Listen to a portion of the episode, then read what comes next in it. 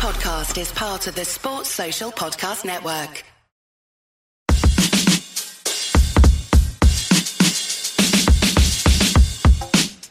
And welcome back to the Rock Chalk Podcast. I'm your host, Andy Mitts. Today we are actually pulling double duty. Um, look, the Kansas Jayhawks women's team has been absolutely phenomenal this year.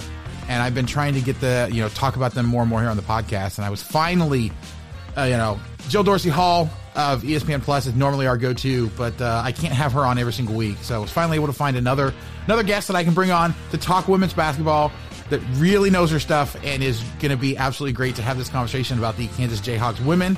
And of course, whatever else is happening in the Big 12, because let me tell you, it's a packed league again this year. Helping me to do that, uh, my my cohort over on the 1012 podcast on Mondays, it is Jamie Steyer Johnson. JSJ, how you doing today? I'm great. I recorded an episode of my own show earlier, so I should be in like peak form. But hey, I am amped anytime I get the opportunity to talk more Big 12 basketball. And frankly, it's kind of exciting to talk about a team outside of Iowa State. Like, Yeah. I feel like I'm kind of underrated in that regard. So let's get into it. I'm excited. Yeah, you know, it's it's fantastic stuff. And and of course you you talked about your podcast. That's the Cyclone Family Podcast. It's here on the 1012 network. Um, look, we've been trying to get an Iowa State podcast for quite a while, so I'm glad you were able to jump on that. Um, but look, you know, this this women's basketball league has been absolutely phenomenal this year.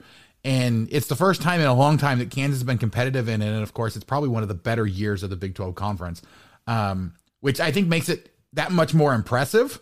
Um, but also that much like more kind of like, man, why couldn't they have done this, you know, like three years only. ago when it was Yeah. basically Baylor and like one other team that you'd have to compete with to have a shot at, at, at winning the league? This year, you know, Kansas is doing phenomenal. They are, uh, oh gosh, I just had the record up. I think it's like, I, I feel really bad about Seven this. and It's- four in conference. Okay. I was Yeah. like, I was thinking seven and four, and then I was looking at look the the ESPN data scribe previews are absolutely atrocious. They they make me so mad because all the numbers are wrong. Typically, they're missing a game or two, and I was like, it said six and four, but I thought it was better than that. So yeah, there are Yeah, seven no, and four, won. Mhm. um, which you know it's it's fantastic for them. Like I think the last time they were three games above 500 in conference this late in the season, especially was uh I don't even remember when it was. It was probably the 2012 year when they went to the NCAA tournament. So It's been Um, a while. It's definitely been a while. yeah, and of course Kansas is in like fifth place in the conference, um, which is kind of ridiculous that they're you know doing that well and still barely in the top half. So so bef- before we talk about the game coming up this weekend, because it is the the second iteration of the Sunflower Showdown, the the, the Wildcats at the Jayhawks this time. Kansas struggled, um, you know, down the stretch in that game against Kansas State in the first iteration. But look, this is again a fantastic league. Iowa State and Oklahoma up at the top of the league with Baylor right behind, and then Kansas State and Kansas pulling up the you know the end of the bottom half here. Um, you know how how great has it been to see how competitive this this league is this year? Oh, I mean, it's incredible. Like, I mean, just how competitive every single game on the schedule is. Like, a lot of leagues, you'll have really great teams at the top. You'll have some solid ones in the middle, but there's a lot of leagues with a very, very low floor. And it's really not the case in the Big 12. You know, you don't have a single team that's lost or excuse me, that's one, zero, or one games in conference. Everyone's won at least two. And, you know, you've got kind of the bottom of the conference beaten up on each other with Tech, TCU, and Oklahoma State, each with two. But at the same time, they're playing really competitive games. And then when you get to the top half of the conference, it's, I mean, unreal where they're at. You know, you've got Iowa State and Oklahoma who have been tied atop the conference for most of the season. You've got Baylor who skidded early and has been obviously just on a on a huge roll. Uh, who Kansas played really tight. My personal rooting interests would love for them to do that again here in round two, but we don't need to get too far into that. But hey, you know, I could see it, but no, it, it's really crazy, and just to see how competitive it is, it definitely sets everyone up to be in a really great position to make deep runs into the postseason. And that's what's so great about a conference like the Big 12. Yeah, you're beating up on each other, but you're improving yourself by doing that. Yeah, I mean, it's definitely one of those. You're not going to come tournament time and have a team that makes into the tournament that hasn't been tested, that hasn't had to deal with adversity, that hasn't had to figure out how to make things up on the fly, you know, in order to to to compete in a big game. And mm-hmm. I mean, you know, things happen. Like we'll talk about Kansas State, the fact that they got creamed by Baylor, uh, you know, in their last game, but there was a lot of extenuating circumstances there that they yes. had to deal with, and I'm sure that they'll, they'll they'll be better for it by the time we get to the end of the season. But you know, Kansas had to deal with some of those. Uh, the, you know, the, the they went and had a huge win at Texas, and then followed it up by almost upsetting Baylor, kind of like you were talking about. Um, you know, Kansas is is only two games back in the conference. Um, Iowa State and Oklahoma are at nine and two. Baylor is at at uh, at eight and three, and then Kansas is down at seven and four. Um, you know, they have they have an opportunity here to kind of make a push because they do play. You know, they play um, obviously Kansas State coming up this weekend, but then they play against Iowa State at home, they, and then they immediately go on the road to Baylor, follow it up with a home game against Texas, and then they face Oklahoma in that last game of the season. So, yes, you don't expect them to win all of those, but if they somehow, especially win against the top other teams in the conference, you have to assume that the rest of the conference is not like I don't see any team in the rest of the conference going undefeated the rest of the year because they all no. have tough schedules. I mean, it is yeah. it is absolutely ridiculous just how how tough a lot of these schedules are. It's it's really interesting because Kansas has kind of a gauntlet at the end of the season to go. Your last four games be Iowa State, Baylor, Texas, Oklahoma. That's tough, but they are. I mean, maybe mathematically someone else may have a chance, but they're for all intents and purposes, the fourth team in the title race. Like you you would need help. They do not hold their fate in their hands. Iowa State, Oklahoma, and Baylor each hold their fate in their hands. Eh, Baylor would need a little help because they got swept by Oklahoma. But besides that, the top three teams, if they win out, they win it. Kansas wouldn't have that benefit since they are those two games back from the top team, but they do still have an outside chance. And so it's not particularly likely, but to put themselves in that position this year is incredible. I mean, it's not like they had a bunch of transfers or freshmen come in here. It's not like they had some huge culture shift. It's players that have been here for a while who really bought in. And so I think that's what's so interesting and so exciting about this Kansas team this year and why they're just such a blast to watch because clearly they know each other, they know their system. And I mean, what makes better basketball than that? Yeah, exactly. I mean, the way that they play together and and I think what I'm most impressed by is that yes, Holly Kersgieter is like the leader of the team. You know, she's the mm-hmm. one that typically, you know, everything runs through her for for most options. Um, but look, Chandler Prater has had some really good games, especially recently. Um, I, I, I always mess up her name, but Iona Castiglionti. Castiglionti. Yeah, I, I was like, I was like, I, I said it like ten times before we got on here, and I still messed it up.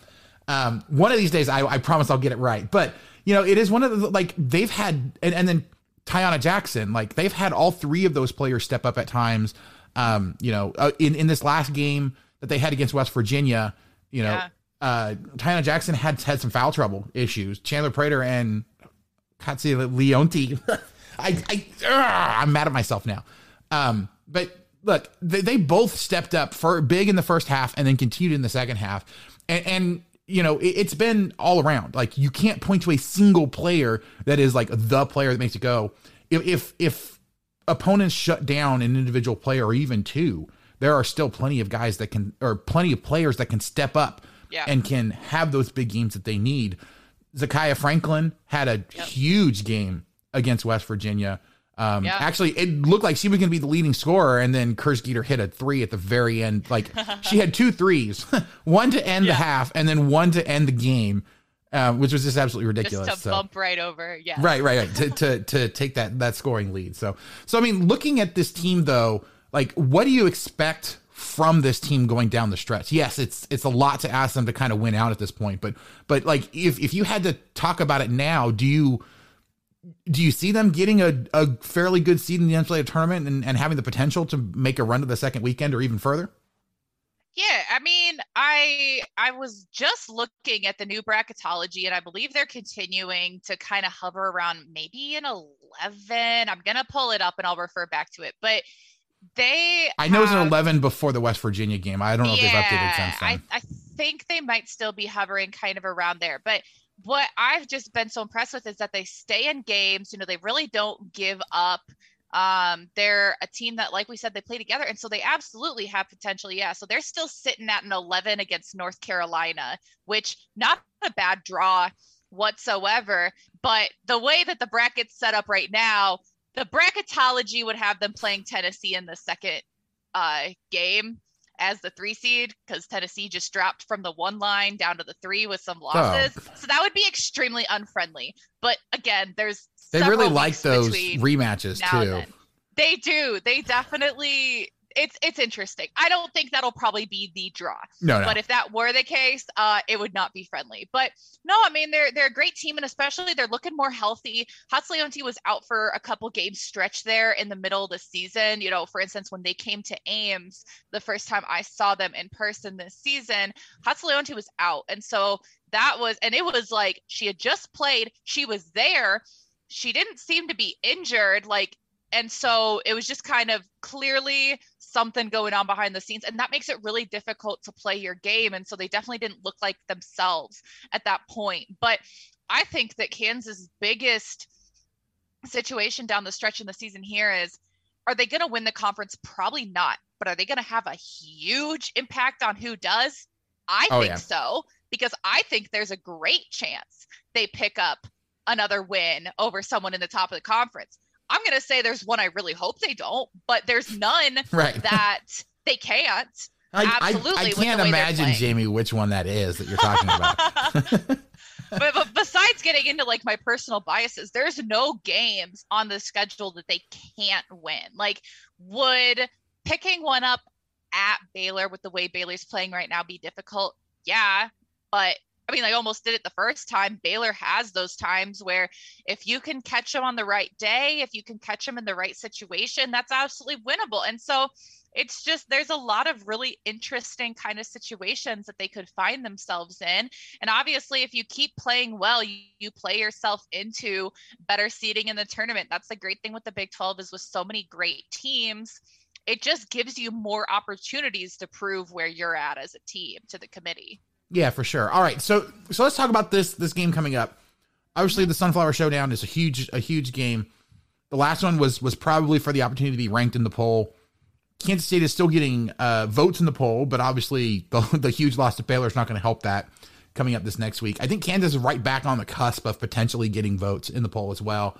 Um, but I, I, imagine this would not lead to them being ranked, even if they were to win fairly convincingly against Kansas State. Um, but Kansas State obviously has Ayoka Lee, who, to be honest, for my money, probably should be the favorite for conference player of the year just how phenomenal she's been. Yes there's a lot of other candidates including a couple on or you know one one on iowa state one on baylor.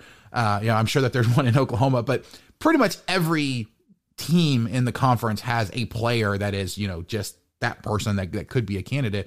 But Ayoka lee with her 61 points uh you know against oklahoma not too long ago like just I, I, think you have a very very good argument for her being player of the year. Um, what about the rest of the team though? Because it seems like they have stretches where they just you know don't get much from the rest of the team. It's not a shock to see Lee scoring anywhere from you know a quarter to half the points for the entire team on a particular night. Um, what else do Kansas fans need to worry about with this Kansas State team? Well, you know, it's it's really interesting because the second round through the conference has looked extremely, extremely different from the first for Kansas State. So, you know, they just they got, I mean, frankly, plastered by Baylor. They lost 95 to 50 in a game that a lot of people were pointing at as, wow, this is going to be a good one. The reasoning behind it is their freshman point guard who's front runner for freshman of the year in the Big 12, Serena Sundell, she got hurt two minutes into the game. And so that's obviously going to be really difficult to adjust to. And Lee battled foul trouble in the first half. You know, she got two fouls in the first quarter. She got her third in the second quarter. And in my opinion, she was lucky she wasn't called for a flagrant the way that she fouled. And so when you have situations like that, they just really struggle when they're pushed outside of what they want to do. And when you come through the second round of the Big 12, it's a lot easier to push people outside of what they want to do. You have to be really able to adjust on the fly. And for better or worse, teams have been able to really push Ayoka Lee outside of her comfort zone. You know, you had her scoring a handful of points against Baylor. She had eight points last night. Okay. And, and she played 20 minutes, to be fair, but she had eight points on three of eight shooting because you had a big post who could really bang with her. When uh, Iowa State played them not that long ago, she was held to 12 points on six of 16 shooting, and that was in 28 minutes. You know, she's not putting up the same kind of numbers because people are getting a plan together. And so I think with Kansas, the way that they've been able to play defense, the way that man Chandler Prater works so hard out there. You've got Chatzileonti back, you've got Taiyanna Jackson out there. You've got players who, if you put them in the right position, I think they can defend her, and they haven't found that other person you can go to. They absolutely have not found consistency from outside because they're young. They're starting three freshmen. I watched that all last year at Iowa State, and that's a tough tough spot to be in. They can have great games, but once people kind of figure out who you are and what you're doing, you have to be able to adjust. And when you're that young, it's just not as easy as it is when you're a little bit more mature. And so Kansas, I'm sure, is going to have some different looks. They might throw some kind of funky stuff out there. If you're a Kansas fan, you're going to be seeing some things that you probably haven't seen the rest of the season. You're going to see maybe some junk defenses. You're going to see maybe doubling automatically on Ayoka Lee. You're going to see maybe some zones. You're going to see, you know, face guarding right in front of her and putting your hands up. But ultimately, it's been effective for a lot of teams. And so if you can get on them early, especially at home, man, that's that's a game that you're looking at as pretty tasty because you've got a lot of things you can learn from the way teams have played K State. And I think that Kansas is set up to potentially be extremely competitive in that game, especially like I said at home. Yeah, and and kind of to your point, you know, Kansas played Kansas State fairly competitively for the 1st mm-hmm. two and a half quarters of the game in Manhattan, and then Ayoka Lee took over. Like you, yep. you look through the play by play, and she was getting rebounds like crazy. You know, she had assists, she had scoring. Yeah. Like she pretty much took that game over and Kansas State went on a big run. And then Kansas was able to clamp down in the fourth quarter and make a huge run to come back. And, and so really it was about forcing Kansas State to not go through Lee. Um, yeah. cause, cause you're right. They don't have a lot of other consistent players that they can rely on when, when Lee is having trouble. So that's, I think definitely what the key is, is to make sure that she's not comfortable at all the entire night. Um, try and get her in foul trouble, you know, yeah. just anything. There's so many different things you can do. And obviously, it's easier said than done. She's a terrific player, and having a couple tough games doesn't take away from that. But if you can attack her and get fouls on her, if you can play solid defense and make her miss her first couple shots, make it really hard for the guards to get it into her, they they get flustered, and you can take advantage of that. Absolutely. And see, the success for Kansas in that game was to make Ayoka Lee uncomfortable Unlike the success that you get when you go to homefieldapparel.com and find the most comfortable vintage college sports apparel anywhere. Yes, Homefield Apparel. They have t-shirts, sweaters, hoodies, a whole bunch of other different items there for you. They have more than 100 different schools that are available right now. They're adding new ones all the time. Look, they, they're they're in week 4 of Big New Saturday season 3. Uh, they've already had three other basketball schools. NC State is this week. It'll be it'll be coming out on Saturday. Um, you know, and then they still have four more four more chances for Kansas to be one of the teams that they throw in there. Look, I am praying just as hard as the rest of you. I have bugged Travis Goff. I have bugged home field guys. I've done everything I possibly can to get them to include Kansas in this big new Saturday season three. So, um, however, even if they don't get Kansas, which I'm still holding out hope that they will, you can go over to homefieldapparel.com, find some great, comfortable gear with some absolutely fantastic vintage college logos. Use promo code CHALK12 will get you 15% off of your entire first order, and all orders over $100 get free shipping.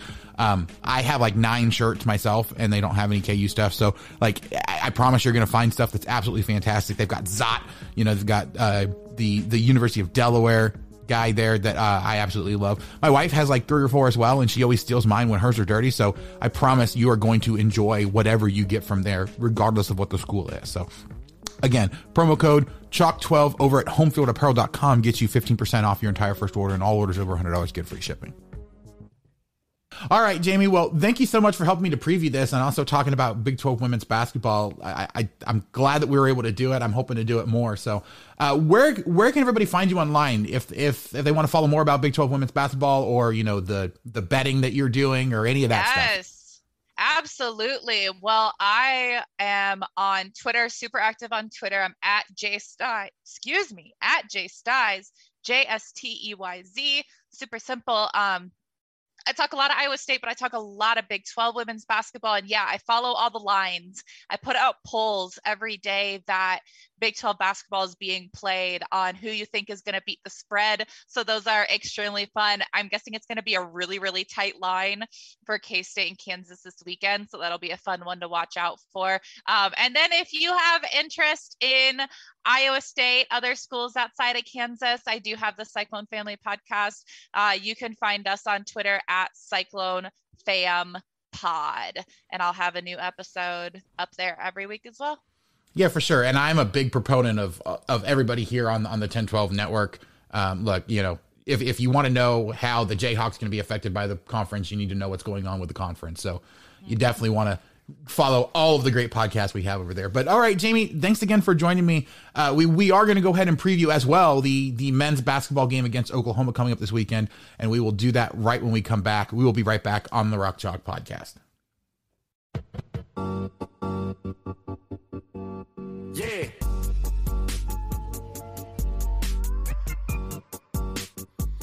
Welcome to Between Two Bears, the newest 1012 Network podcast. Uh, this is Matt Isber. I'm going to introduce my co host, Evan Aber, uh, to give you a quick idea of what the show is about. Yeah, Between Two Bears is going to be a it's going to be a great sorry. Between Two Bears is going to be a great look at the silly and sometimes stupid between Two Bears is going to be a great look at the silly and sometimes stupid side of Baylor sports.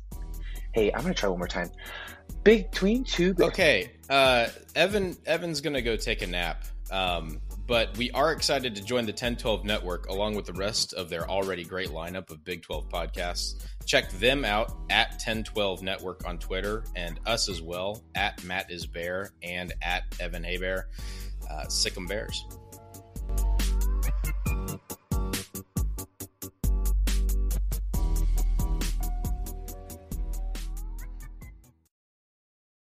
And we're back. I am joined now by Ryan Chapman. He is the deputy editor over at AllSooners. That is the uh, SI FanNation site that covers the Oklahoma Sooners. Ryan, how, how are you doing today?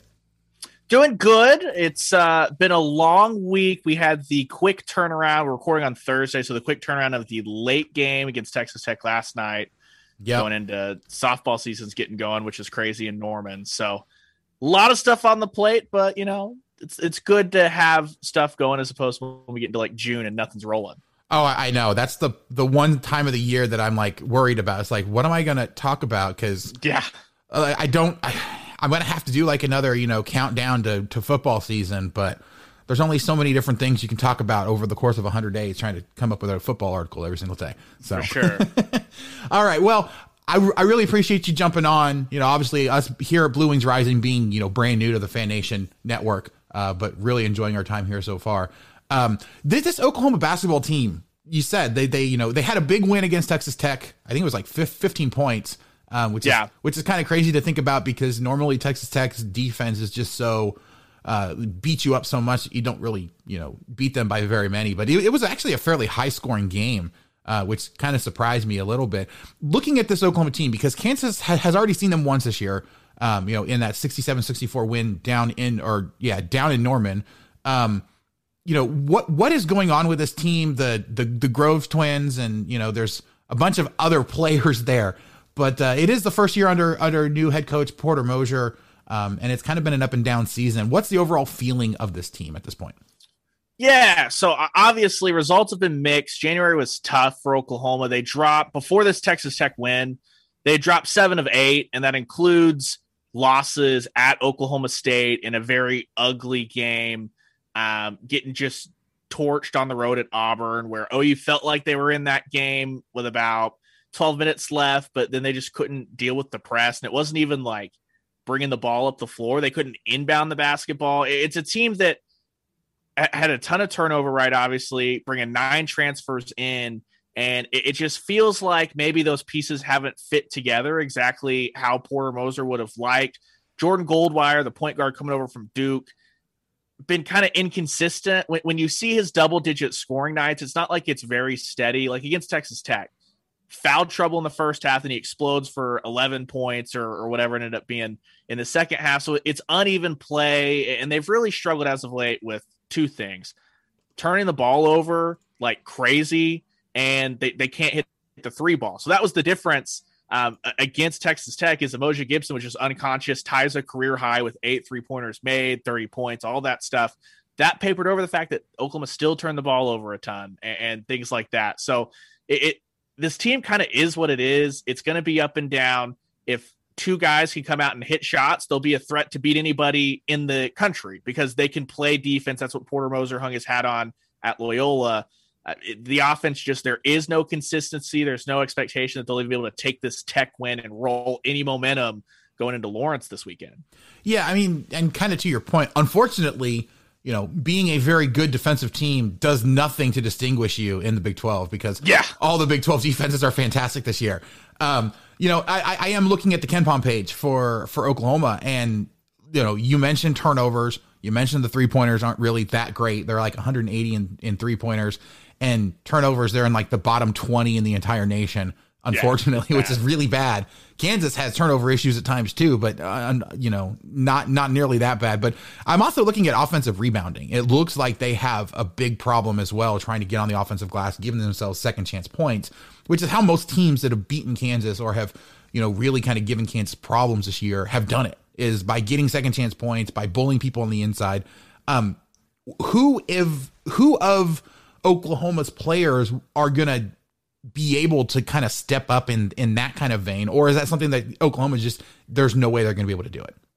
Yeah, like if someone does it, it's going to be Ethan Chargois coming off the bench. But coming into the season, Porter Moser, like before a ball was even tipped, Porter Moser said, "We are going to struggle to rebound the ball because it's an undersized team." Uh, Tanner Groves, Obviously, he can do some damage. Kansas, fans know that, but it's not a traditional big. He's got to run out of the high post. He's got to be a stretch guy because he's just not going to get down be able to battle on the boards consistently. Chargois is close to that. They've got two bigger bodies in Akol Mawein and uh, Rick Issanza, but they're big bodies that they get lost in defensive coverages. They're a liability offensively outside of the glass. So it's just something that Porter Moser, he's a Rick Majerus disciple, and he'll just yell rebound down over and over and over because the guards have to help out for Oklahoma to even stay above water rebounding wise. So it's just really not been a factor, which is another thing too that plays into a little bit is that Oklahoma for the three point shooting struggles, they're actually a really efficient team shooting twos. So when they do get the ball up, there aren't a ton of rebounds to be had. The problem is that they just turn the ball over 18 times a game it feels like these days. So uh, it, the, the, rebounding is just it, it's not going to be there unless it's just stars align and, and it's a huge aberration from what they've been all year long.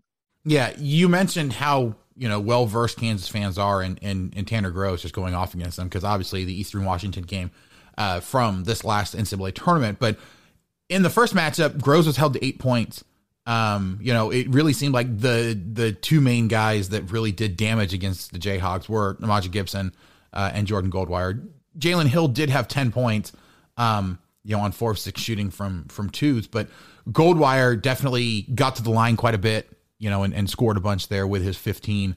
Um, I, I think, kind of to your point, there wasn't really any player other than Jalen Hill that did fairly well rebounding, but um, you know, in terms of like what's going to be different from the last game where, you know, Oklahoma really did struggle um, quite a bit because they, they only shot, you know, 417 from three, kind of like you're saying there. Um, you know, and while they only turned the ball over 11 times to Kansas's 13, there just wasn't really, it seemed to be a whole lot else that was going for them, uh, except for when Kansas just couldn't hit a shot. So like what what is the the difference that you're seeing in in the preparation for this game or are you worried about it essentially being the same type of game except now it's up in Lawrence instead of down in Norman? Yeah, it's going to be the latter. I, I, have no expectation that Oklahoma hangs around, really, frankly, outside of maybe the first 15 minutes, just because um, no one can consistently hit a three. And teams have kind of figured out you can do one of two things with Oklahoma. You can be really physical with Tanner Groves and try and take him out of the game early because the offense runs through his hands on the high post. Even if he's not scoring, um, that's still how the ball moves. Or, uh, and that's what Texas Tech tried unsuccessfully. Or you could do what Oklahoma State did in the previous game for Oklahoma, which is rush Umoja Gibson every time he has the ball and then just sag everybody else into the lane and say, I dare you, anyone else to hit those threes. And like Elijah Harkless has had a better showing the last couple of games as far as the ball going through, shooting officially from deep.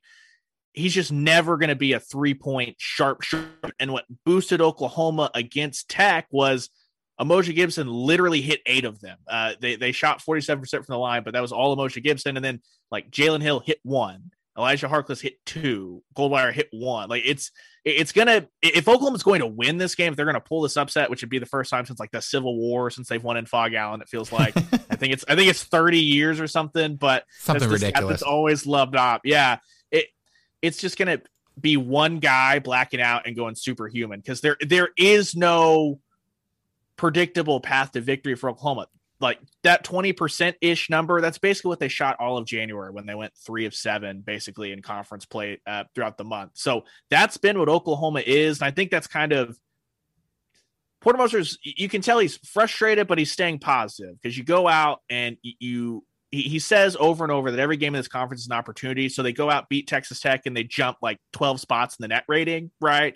Um, 17 spots in the KenPom, I think, immediately after the game. So that's true the problem is that this is what Oklahoma is. They're inconsistent offensively. You don't know night in, night out who's going to be the guy. And, and, so predicting something to be different, like, yeah, Tanner Groves might get going, but when he has, Umoja Gibson tails off. So, so that's what makes it so hard to figure out how Oklahoma's going to attack someone because th- there are no constants other than the turnovers that, that you can lean on offensively.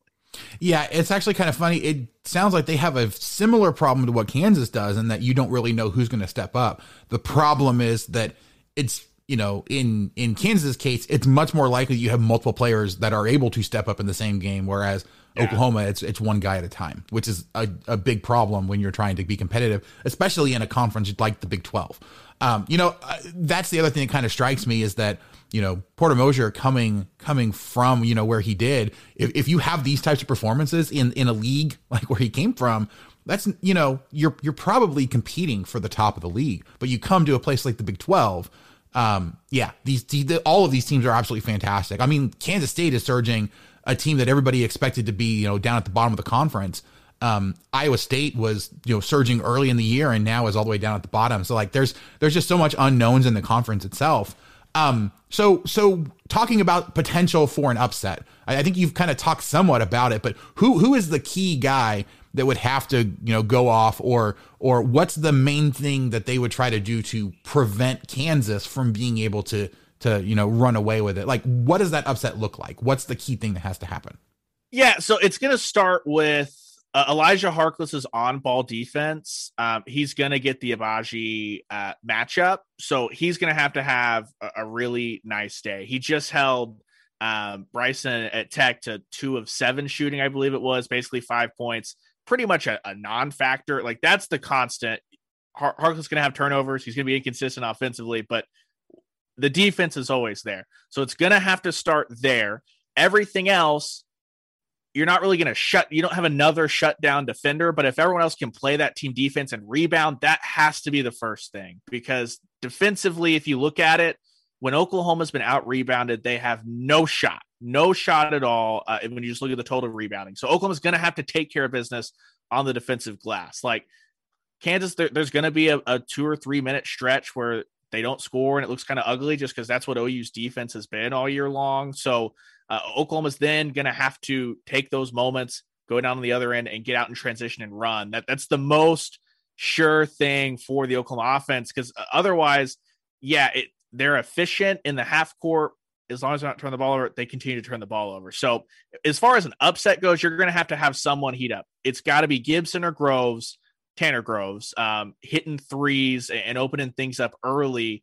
Because if Oklahoma's cold to start, say you get through the first 10 minutes and they're still shooting one of whatever from three, I think you're going to see Bill Self say, cool, they're cold.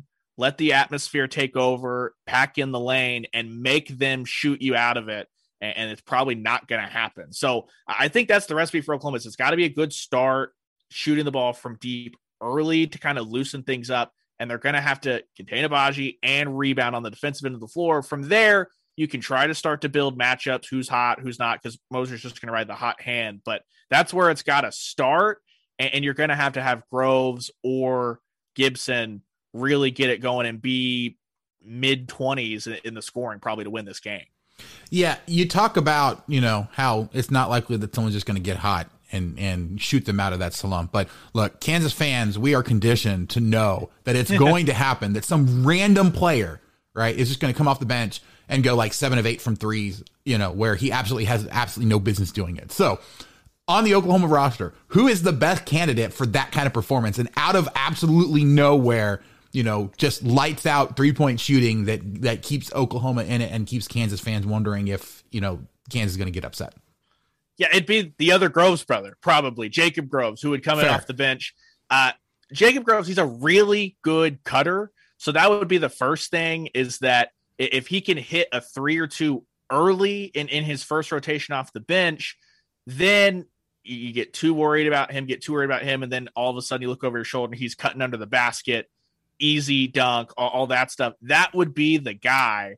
Um, obviously, of it, it's the exact scenario that played out in the in the NCAA tournament last year, right? Of Tanner Groves gets it going early, Jacob Groves kind of gets rolling. Uh, Eastern Washington just didn't have enough people around them, right, uh, to, to go the distance. Now we, we did we do have the Groves brothers on the podcast every week, and basically Tanner Groves said that the funny thing about that game is three minutes into the game, their coach came back and said, "Yeah, our sets aren't working. Self has it scouted out," and, and they just freewheeled the rest of the game. That's not going to happen with Porter Moser. He no. will he will run the offense from the sideline for Oklahoma. So I don't think there has to be worry about that. The sets that Self has seen are, are what they're going to get.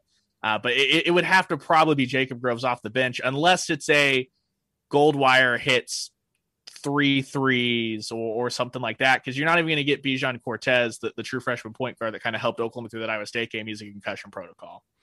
All right. Well, I'm not really sure what else there is to cover. Is is there anything else that Kansas fans need to know about this particular Oklahoma team before the game on Saturday? And there's there's not a ton. It's kind of what you see is what you get, and I think that the first matchup, if Kansas fans remember that, like that was the formula early on for what an Oklahoma upset would look like. And it was at home, and the Sooners still couldn't get it done. That was one of the few times they had lower turnovers, all that stuff. So uh, this is going to be a team that's not the the moment's not going to be too big for them as far as the atmosphere or whatever. It's just going to come down to skill on the floor. One of those things. I don't think it'll be too much to worry about, but um, I don't think they'll wilt if it if it is a game late. You, one of one of those things. This is an Oklahoma team. Put them away early because otherwise, if you let them hang in there, they just they keep coming. Yeah, for sure. All right, so final question. Obviously, with with Oklahoma getting that big win over Texas Tech earlier this week, um, you know, it looks like the Big Twelve is back on track to get a lot of teams in the Big Twelve tournament. If if you had to make a guess now, how many teams do you think the Big Twelve is going to have in the in the NCAA tournament?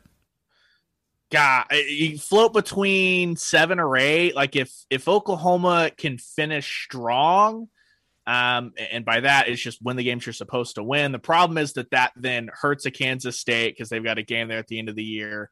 Hurts hurts a West Virginia. So I'd probably go eight and say that one of K State or Iowa State, whoever tails off, and then West Virginia probably get left out a little bit, and then you get eight in. But uh, Sooners to have to take care of business. They've got a three game stretch to end the year. Uh, home against Oklahoma State, home against West Virginia, at K State. They're going to need to win all three of those games because otherwise it, it's tough sledding, right? It's the Big 12 slate. It is what it is. Everyone's dealing with it.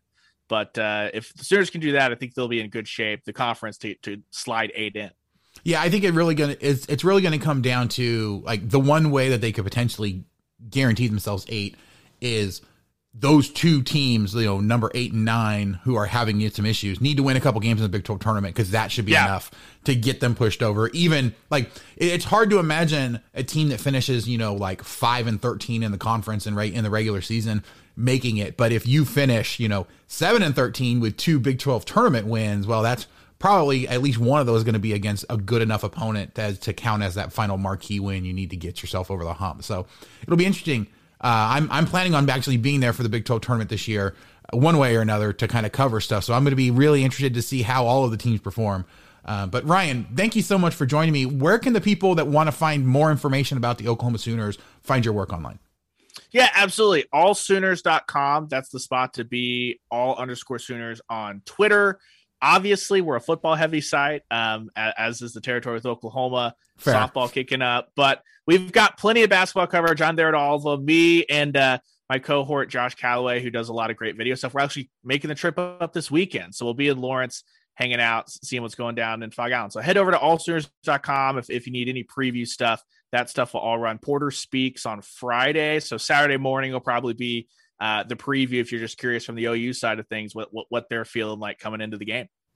Awesome. Well, Ryan, thank you so much for joining me. Thank you guys so much for listening. If you have not already, please do go out wherever you get your podcasts, whether it's Apple Podcasts, Spotify, Stitcher, any of the other million apps that are out there.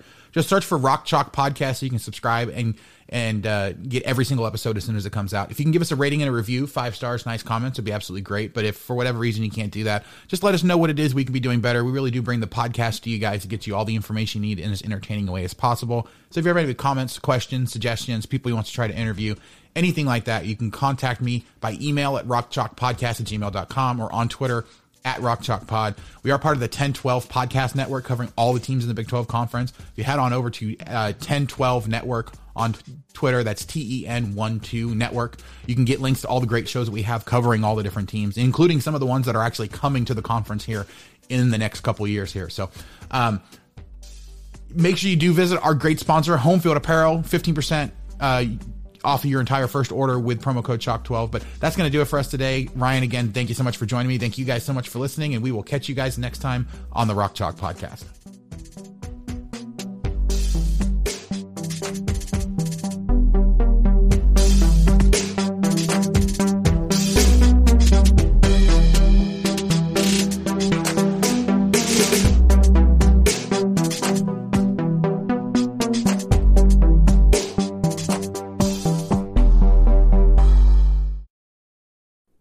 1012 Network listeners. This is Dustin from the Scott Nolan Podcast, the original Houston Cougar athletics podcast, and the latest member of the 1012 Network. Uh, my co host, Sam, do you want to tell the fine folks what the Scott Nolan Podcast is all about? I sure do. We come on here at least once a week and we talk all things going on in the world of Houston Cougar sports. Plus, we usually find time for some of what's going on in our future conference, our current conference, and really the college sports world at large. We're not just a football men's basketball podcast. We really pride ourselves here on the fact that every single team that wears the Scarlet and Albino in Houston in their jerseys gets time on our show. Plus, from time to time, we bring on some guests ranging from opposing team experts to even former Olympic great Carl Lewis. So be sure to search the Scott Nolan podcast wherever you listen to podcasts. And remember, we spell podcast P A W D cast because we are oh so funny like that. Sports Social Podcast Network.